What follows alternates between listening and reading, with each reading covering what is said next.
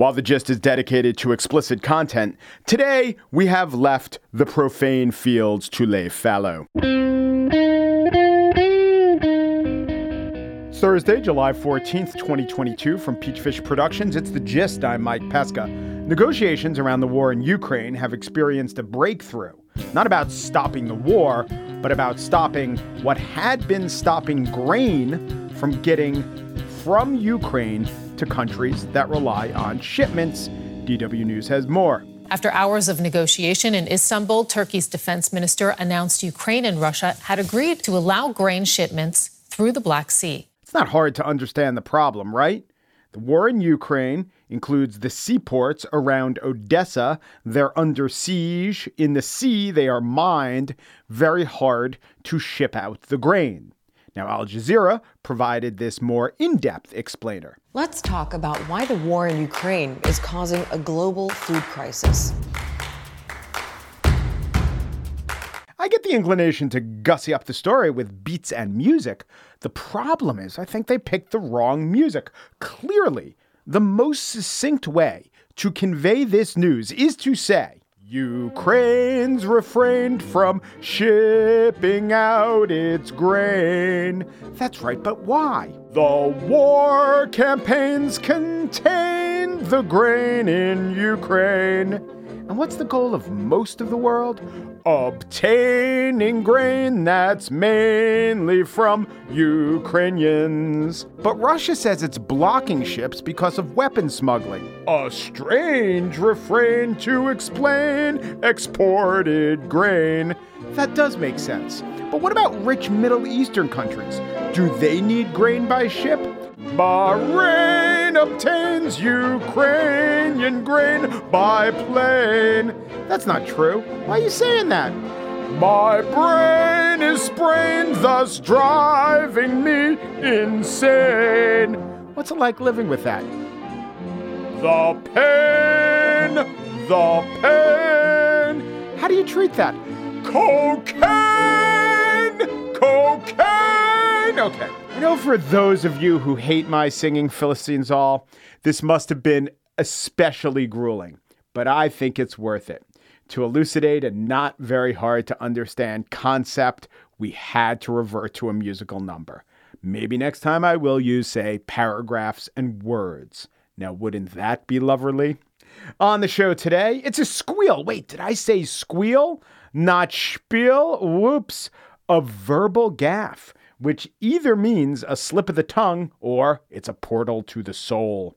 But first, Linda Villarosa joins us to talk about the issue of racism in the U.S. healthcare system, an issue that she has lived and then covered throughout her life. In her new book, Under the Skin The Hidden Toll of Racism on American Lives and on the Health of Our Nation, she takes us from her start at Essence magazine in the 80s to the newest thinking about racial disparities in health outcomes. Linda Villarosa up next.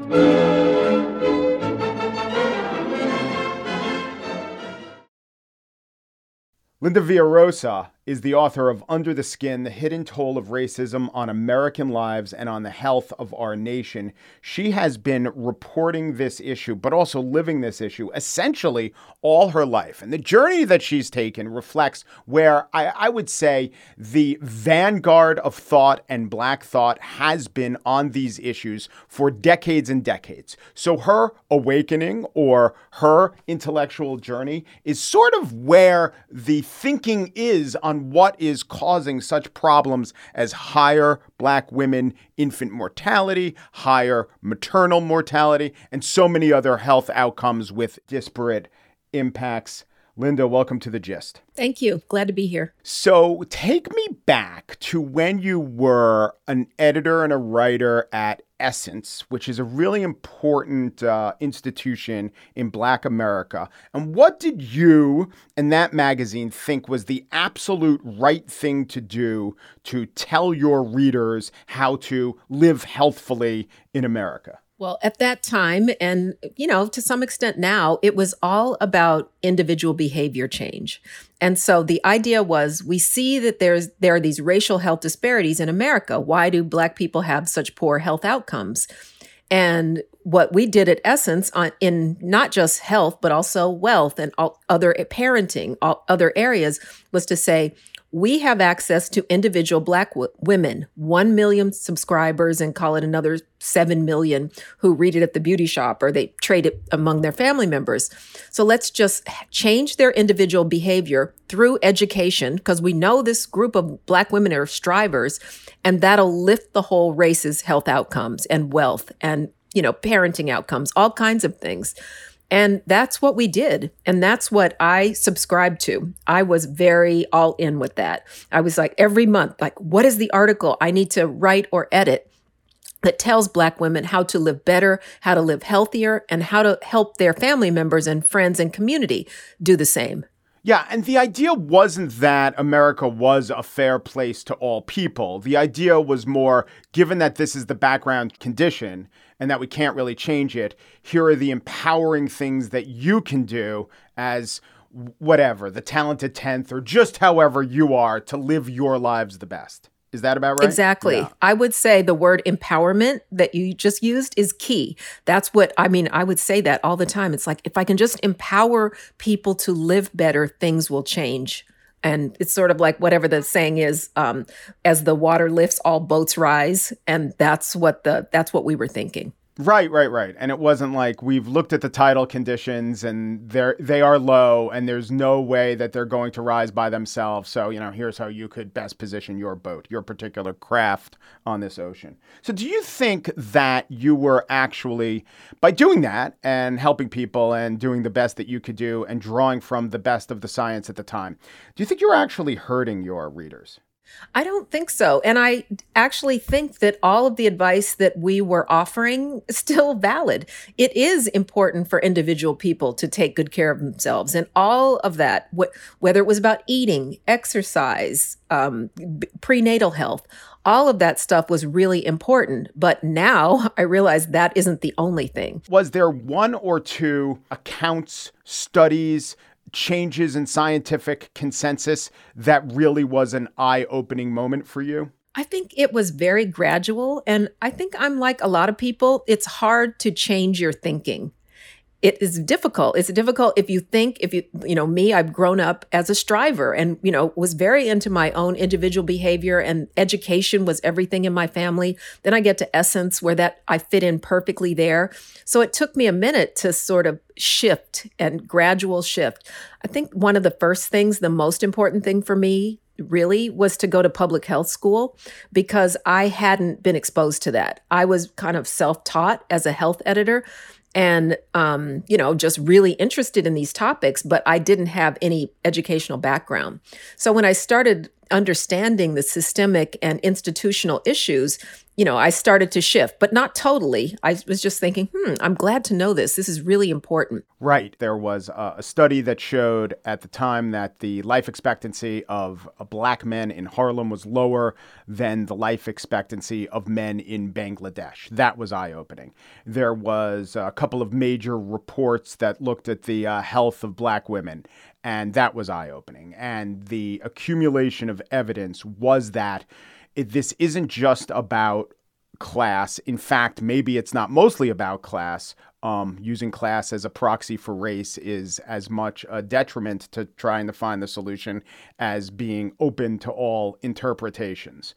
And eventually, well, you tell me, you landed to where you are now, which is where in terms of taking into account the various factors that explain health disparities with African American women and just African Americans in general? I think it's threefold. And, you know, the first is that something happens to us in the healthcare system itself where, you know, there is very well documented, long standing discrimination in the healthcare system for Black people and other people of color, but especially for Black people as we've been going through it longer since, you know, basically 1619. So that's 400 years of discrimination in the healthcare system itself.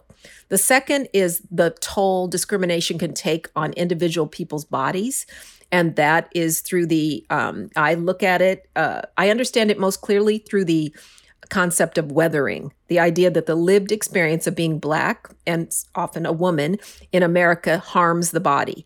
And then the third is that our communities are simply less healthful.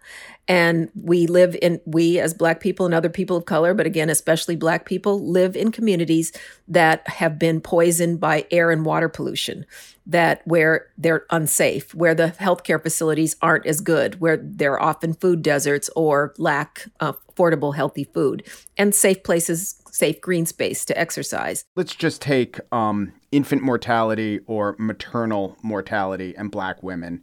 How much worse is it according to the latest statistics? So let's take maternal mortality because it really is the worst. And um, we're America itself, not Black America, but America in general, is the only wealthy country where the number of women who die or almost die related to pregnancy and childbirth is rising, has continued to rise. We are the country where Black women are three to four times more likely to die or almost die having a baby. And we are also the country where education is not protective. So, a Black woman with a master's degree or some kind of other degree like that, so highly educated, is more likely to have a problem related to pregnancy and childbirth than a white woman with an eighth grade education. But in my interviews with William Darity and others, he does point out that a black woman with a college education has significantly less wealth than a white high school dropout, which is two things. One, it in no way rebuts the idea that we live in a racist society, it confirms it. But two, that woman who is maybe uh, more vulnerable, the the um, college or advanced degree holding black woman who is more vulnerable uh, when birthing, she's not necessarily wealthier than the eighth grade educated white woman. But I don't think wealth is exactly the best um, measure. So some people have high incomes, um, but they don't have uh, family wealth. They don't have accumulated accumulated wealth. They may not have the kinds of passing along a home or home ownership in America, but they right. still have enough right. money and education and education and insurance to be able to have a, you know a positive experience having a baby. I think the other thing is the anecdotal evidence. I'm sort of struck by it more and more um, I mean, I started when I was working on my story about maternal and infant mortality. Serena Williams had a terrible experience in the healthcare system that she clearly could afford. If she couldn't afford it, her husband could have afforded it. And so, but you know, why was she not listened to? Why did that happen to her? One, but I just every day I hear about another person in, who has some kind of problem, black birthing person who has some kind of problem, including the two people who who reviewed my book Under the Skin for the New York Times re- book review and the Washington Post. So it is not that common for someone to have a long, terrible personal experience while birthing to share it in a book review. And I was mm-hmm. struck by these two people, highly educated, really talented writers, who uh, had heartbreaking experiences. I just talked to a friend who is a highly educated person, wealthy, who told me about just being treated so badly when having a miscarriage by the EMS people who said, What drugs are you on? and that was the first thing that they asked her when she was suffering. And then I just talked to a college president who's a physician and again, a terrible birth story. And I hear these every day. And at some point, you know, I love evidence, I love numbers. But at some point, these pile up of anecdotes, starting with Serena Williams, have to add up to also another kind of evidence. On the issue of weathering, um, why don't you explain that? And then, if I can, I have a couple questions about it. So, weathering is the idea that black people have and, you know, anyone who has has to deal with marginalization or discrimination, the um the act of surviving it creates a kind of premature aging of the body. Every time you reach a kind of a fight or flight syndrome because you get uh, stressed out by you know, in this case, discrimination, microaggressions at best, macroaggressions at worst, your heart rate goes up, your cortisol levels rise, and other stress hormones, your uh, blood pressure goes up. And this this makes sense if you are doing fight or flight, but if you're doing it every day or, you know, several times a week, it weathers the body and creates a kind of premature age, aging by raising your allostatic load. But when I look at Hispanics, or when you look at the statistics, Hispanics have a higher life expectancy than white people. Hispanics, uh, Latinas are less likely to die within a year or at childbirth than white people. And aren't they, I'm not saying as much as black people, but they're, of course, more subject to microaggressions and r- systemic racism than a white person, the majority person would be in this culture. And I often wonder how those two facts square. I don't know if you've thought about it or w- what do you think the explanation could be? Well, I think it's twofold. And one thing about weathering, as you know, it's wonderful when you have a scientist who's also a poet. So, weathering is the idea that the way a storm destroys a house. And so it knocks the paint off. It, you know, the shingles fly off, the windows break. But a house also weathers the storm through kinship, through community, through love, and through taking care of each other. So I like that um, for Latinx people who have also not been in this country as long.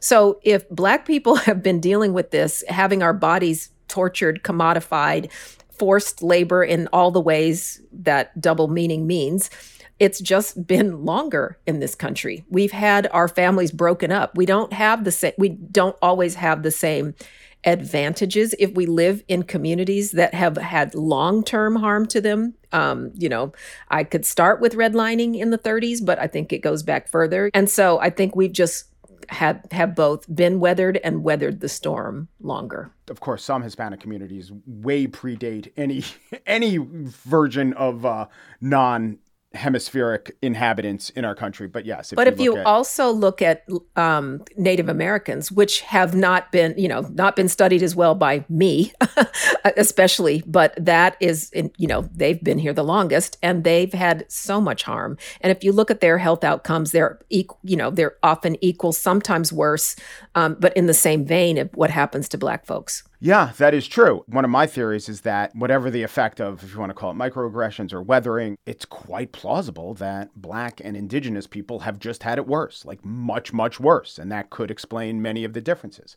But I also think that if you look at how the racism, systemic racism, microaggressions show up in other empirical measures, like, as you know, wealth, obesity, actual measured alcohol use, not actually uh, smoking, I found out when I looked at maternal mortality. It's higher in the black community. And that's not separate from racism. That's also, you know, many of these things are just a reaction to stress. But what I'm saying is maybe it's not the stress causes birthing people to have bad outcomes. Maybe it's that the stress causes the black community to be in a position, an empirically measurable position to have worse outcomes with things such as, you know, a much higher BMI. I completely agree with you. And I think that is the thing that we've known already. And so that's why this individual behavior change has been the way to um, sort of attack the problem to say, okay, we see that, you know, Black people in America have higher levels of obesity. Um, and, you know, things like that. We have more diabetes. We have we don't have more smoking, we don't have more alcohol, but we do have, you know, other just exactly what you're saying that could be caused by tied to stress. But that's what we've been working on for and when I was at Essence, all those things. Don't smoke, don't drink, you know, exercise, take care of yourself. Here's how to lose weight. That didn't work you know, very well to change the health status. It's still terrible. But what has been less well acknowledged is the is the three things that I talked to you about is what has happened to our communities and how it affects our bodies including pollution and you know this whole idea of weathering and how that affects the body as well as discrimination in the healthcare system all of that has been less well looked at but even worse less even when it's looked at and evidence you know there's it's based on evidence it hasn't been acknowledged and there haven't been as many solutions to attack it to to attack these problems. So weathering is and especially the cortisol levels are just fascinating to me and i looked up uh, Geronimus's studies. I also looked at macro studies which really acknowledge over many other researchers besides her that there definitely is a correlation there's something to it. But as far as you understand from turning it into say theory and just either maybe not fact, because that's not how these things work, but widely accepted, acknowledged theory based on irrefutable evidence rather than, you know, a poetic way of understanding this phenomenon. How far are we? Is it, do you think within 10 years, almost all, the entire health community will think of weathering like they do uh, the idea of just stress in general and it won't be controversial at all? Um, I think that it's moving rapidly toward that. I saw Dr. Geronimus um, right at the beginning of COVID. And when I first interviewed her in like 2017 she was you know i don't think she'd been talked to very much. She was very friendly on the phone. We were on the phone for hours and i'm thinking hmm i'm just going to remind her i'm with the new york times um, because she's seeming kind of casual. And i realized she doesn't get listened to very much. And you know at least she wasn't attacked like she used to be. But now she's much more mainstreamed.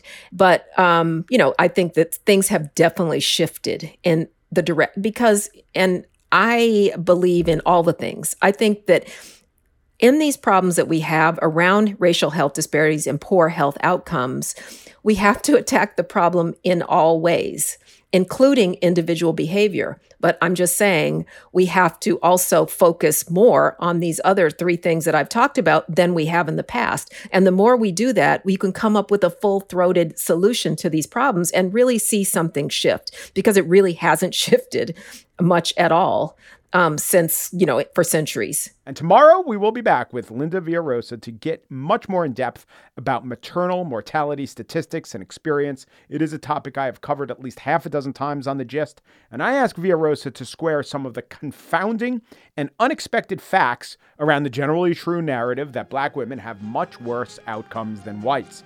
That is tomorrow with Linda Villarosa, author of Under the Skin The Hidden Toll of Racism on American Lives and the Health of Our Nation.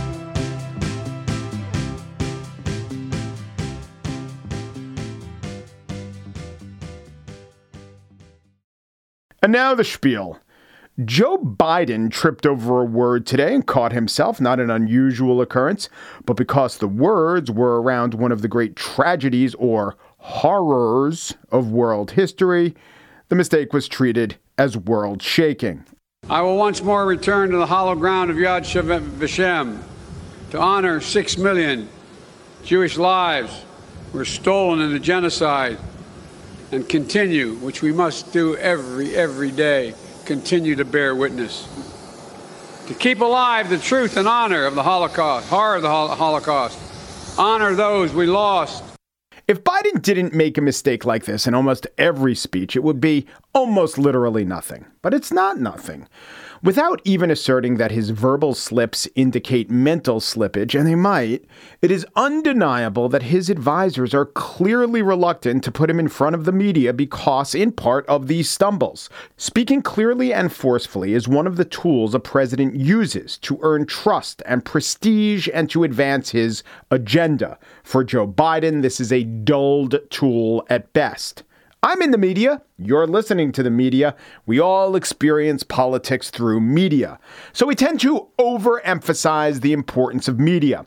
But when it comes to the presidency, the bully pulpit is extremely important. And Biden's pulpit is flaking apart, rotting through day by day.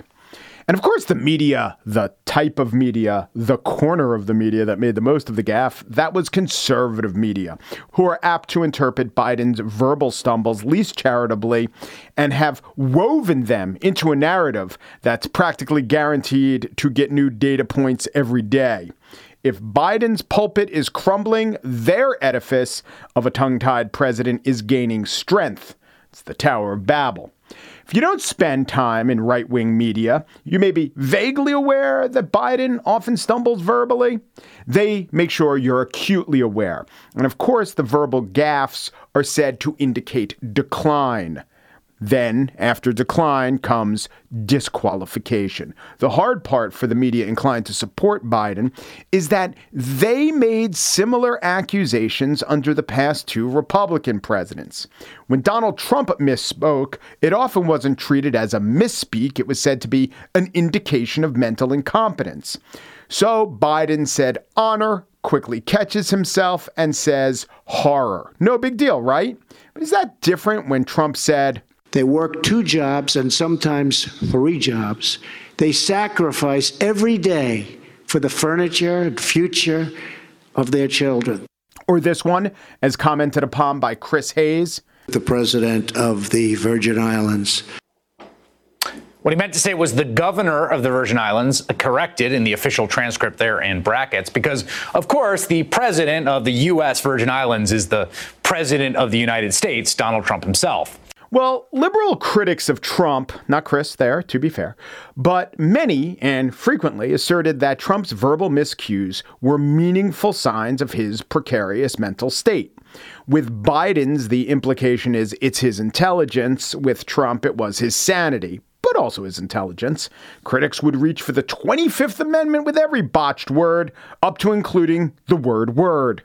Our hope is a word and world of proud, independent nations.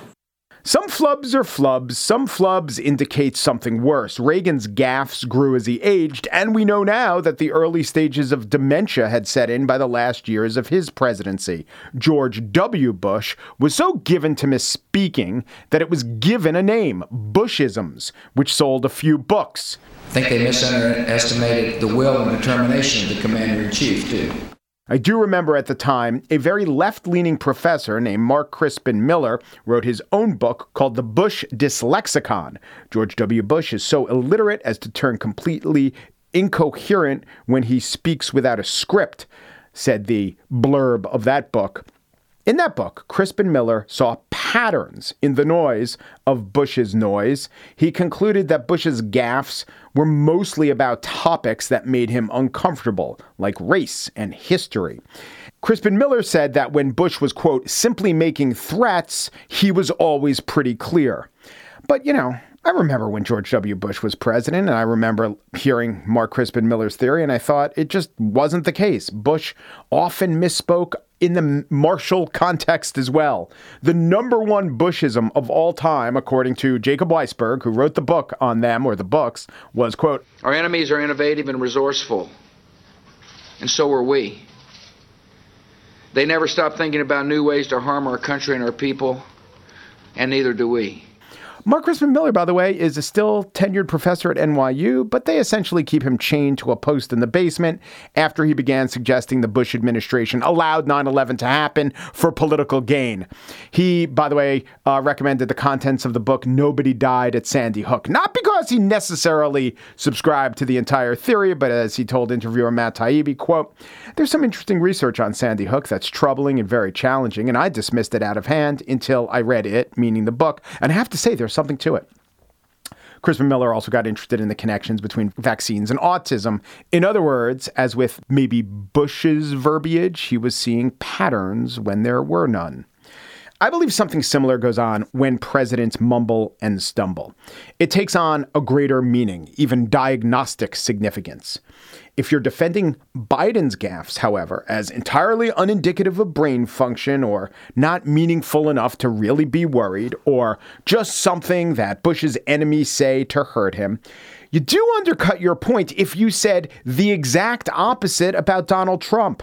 And that holds true in the other direction. Here's Fox News medical contributor Dr. Marc Siegel speaking about then President Trump. I think the media is doing a real disservice here to people with real mental right. illness and real cognitive issues and real dementia by targeting the president and making it seem like it's a diminishment and of some kind. Have- and here is Dr. Marc Siegel, this time speaking about our current president. But what about the real question about cognition, about sharpness to be president? And I think that that's an issue of great concern here. And I'm not his doctor, and I've never examined him, but I'm not the only one that's raising this question about him not having press conferences, about how just yesterday he was calling Vice President Harris President Harris. I mean, that could, he's done that several times. That could be a Freudian slip, or it could be a, something worse, something neurologic, something cognitive.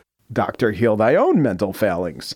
We want a commander in chief in command of his words, and when verbal acuity has fallen off, it is not a sign of worsening skills, not necessarily. But it is a clear indication that one skill, one very important skill, communication, isn't where it needs to be. If you're an animosity filled critic, maybe this is disqualifying. But if you're just an honest with yourself supporter, you gotta admit it is worrying.